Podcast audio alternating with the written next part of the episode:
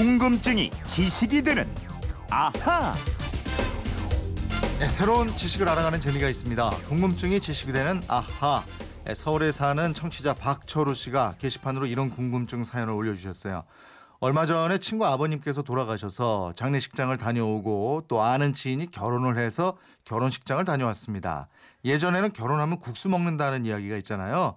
그리고 장례식장에 가면 지역마다 음식이 조금씩은 다르더라도 메인 국은 무조건 육개장이던데 왜 결혼식장에서는 국수, 장례식장에서는 육개장 이렇게 먹게 된 건가요? 하셨습니다.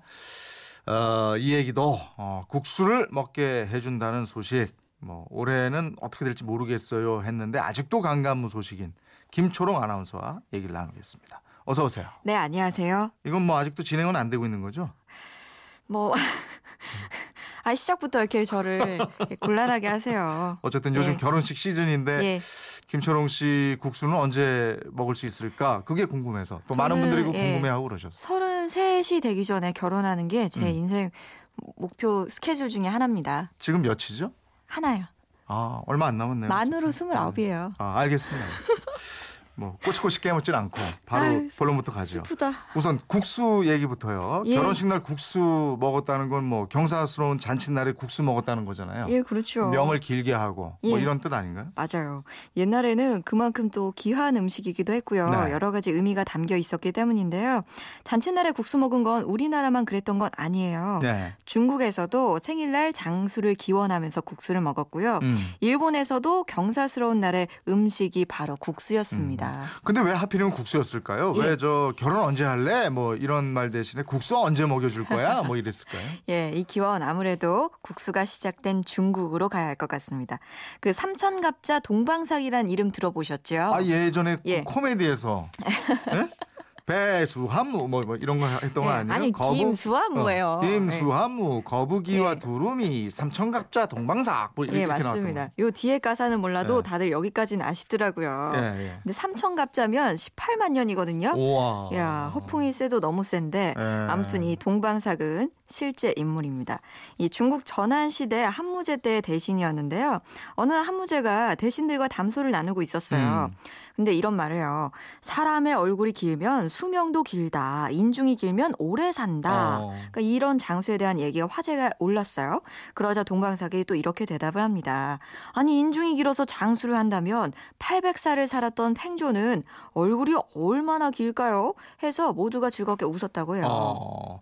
근데 지금 이러하고 국수하고 이게 무슨 관계가 있다는 거예요? 그러니까 얼굴을 한자로 하면 우리 면상이라고 그러죠. 면이잖아요. 네. 이 얼굴 면자와 국수, 밀가루를 가리키는 면자의 중국 발음이 같대요. 네. 그래서 이 자리에서도 면도 길면 장수한다는 이야기가 덧붙여졌고요. 네. 그러면서 이때부터 면을 먹으면 장수한다는 이야기가 만들어졌어요. 네, 또 네. 잔치 때 먹는 국수를 장수면이라고 부르기 시작했습니다. 네. 얼굴을 한자로 하면은 예. 면이잖아요. 얼굴 예, 면자. 그렇죠. 면상은 뭐예요? 면.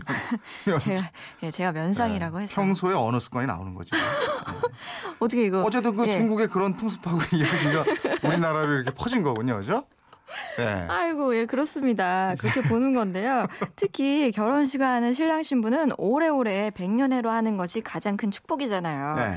그 축복을 기원하고 식장에서 서로에게 한 다짐이 오래오래 이어져야 한다는 의미에서 면발이 긴 국수를 끓여서 하객들한테 대접하고 네. 또이 국수의 이름도 잔치국수가 됐다 이런 어. 겁니다. 아니 사실 우리 민족은 밀농사보다는 벼농사 많이 지었기 때문에 예. 미리 귀했을 텐데. 그렇죠. 근데 언제부터 이 국수 먹었을까요? 그 정확하지가 않 아요. 음. 송나라 사람 서궁이 쓴 고려 도경에 이런 대목이 나오거든요.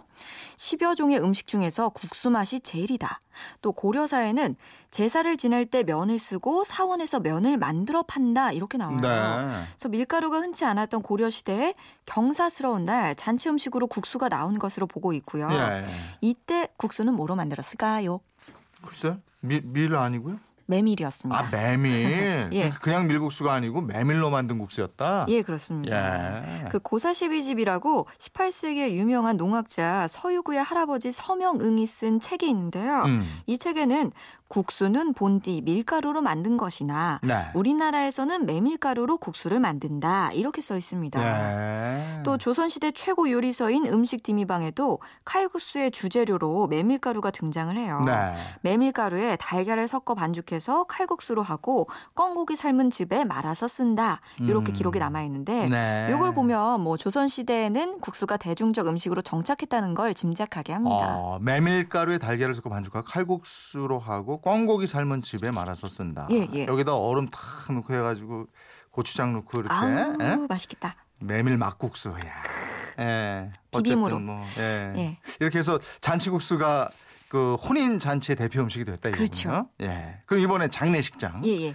여기서 육개장 주로 먹게 되는데 이건 예. 어떻게 된 거예요? 그 육개장의 육은 쇠고기를 뜻하고요. 예. 게장은 개고기를 끓인 국을 말하거든요. 예. 그러니까 우리 선조들이 삼복더위 때 보양 음식으로 게장 즐겼잖아요. 네네. 근데 게가 귀하거나 개고기가 입비에 맞지 않는 사람들도 있겠죠. 예. 그래서 그 사람들을 위해서 소의 양지머리로 국을 끓였어요. 이게 어. 바로 육개장의 출발입니다. 근데 육개장에는 뭐 고기뿐이 아니고 고사리 같은 나물들도 많이 들어가잖아요. 그렇죠. 먹을거리가 귀했던 일반 서민들은 적은 양의 고기로 많은 사람들이 먹도록 하기 위해서 고깃국에 여러 가지 나물을 넣었어요. 네. 이게 우리가 먹는 육개장이 된 겁니다. 음. 그러니까 쇠고기 대신에 닭고기를 사용하는 경우도 있는데 이런 육개장은 닭 육개장 또는 육개장이라고 부르지요. 음, 그러면 왜 장례식장에서는 육개장을 먹는 거예요? 몇 가지 의미가 있는데요. 우선 잡귀를 쫓기 위해서입니다. 아. 이 붉은색은 원래 애군을 막고 귀신을 침입을 막는 것으로 알려져 있잖아요. 네 네. 그러니까 장례식장엔 잡귀들이 몰려오기 쉽기 때문에 빨간 육개장을 끓여서 잡귀들이 들러붙지 않도록 하려 했다는 것이죠. 아, 부적도 그래서 빨간 글씨로 쓰고 이러군요. 어, 예. 네. 그리고 누가 상을 당하면 우리 조상들은 멀리서도 조문을 했어요. 네. 그러니까 슬픈 일에는 더욱 함께 해야 한다고 생각했기 때문에 음. 이먼 길을 걸어서라도 장례식에 참석을 했어요. 아. 이렇게 먼 길을 오신 손님들을 위해서 몸보신하라고 소고기를 넣고 끓인 장국을 대접하는 것이 예의였던 아, 겁니다. 그렇군요. 예. 그리고 육개장은 큰 가마솥에 넣고 오래오래 끓이면 끓일수록 그 맛있고 그렇잖아요. 그렇죠. 장례식에는 많은 손님들이 한꺼번에 확 몰리잖아요. 예. 그렇게 손님이 몰려도 밥에다가 육개장 한 그릇 퍼주면 되기 때문에 네. 비교적 간단하기도 했고요. 다른 음식에 비해서 상할 염려도 없다는 게 또 장점입니다. 네. 이렇게 듣고 보니까 장례식장에 육개장만큼 맞춤인 음식도 없다 이런 생각이 드는군요. 그렇죠. 예. 국수하고 육개장에 대한 궁금증 어떻게 이제 좀 풀리셨는지 모르겠습니다. 이분처럼 궁금증, 호기심 생길 때 어떻게 하면 돼요? 예, 그건 이렇습니다. 인터넷 게시판 열려 있고요. MBC 미니 공짜입니다. 휴대폰 문자 샵 8001번으로 문자 보내주시면 되고요. 짧은 문자 50원, 긴 문자 100원의 이용료가 있습니다. 여러분의 호기심, 궁금증 다 보내주세요. 네, 다음 주 월요일에는 어떤 거 예. 풀어주실 거예요? 다음 주 월요일 이제 5월인데요. 각종 기념일이 많죠. 그래서 케이크 사려는 분들이 많으실 것 네, 같은데요. 이 케이크 생일 케이크는 또 어떻게 생겨났는지 알려드리겠습니다. 아 이것도 궁금하네. 네. 이- 이거는 서양에서 그냥 온대로 받은 거 아닌가? 그런 것 같기도 한데 네. 예, 진실은 무엇일지 월요일에 함께 하십시오. 알겠습니다. 궁금증이 지식이 되는 아하 김초롱 아나운서였습니다. 고맙습니다. 고맙습니다.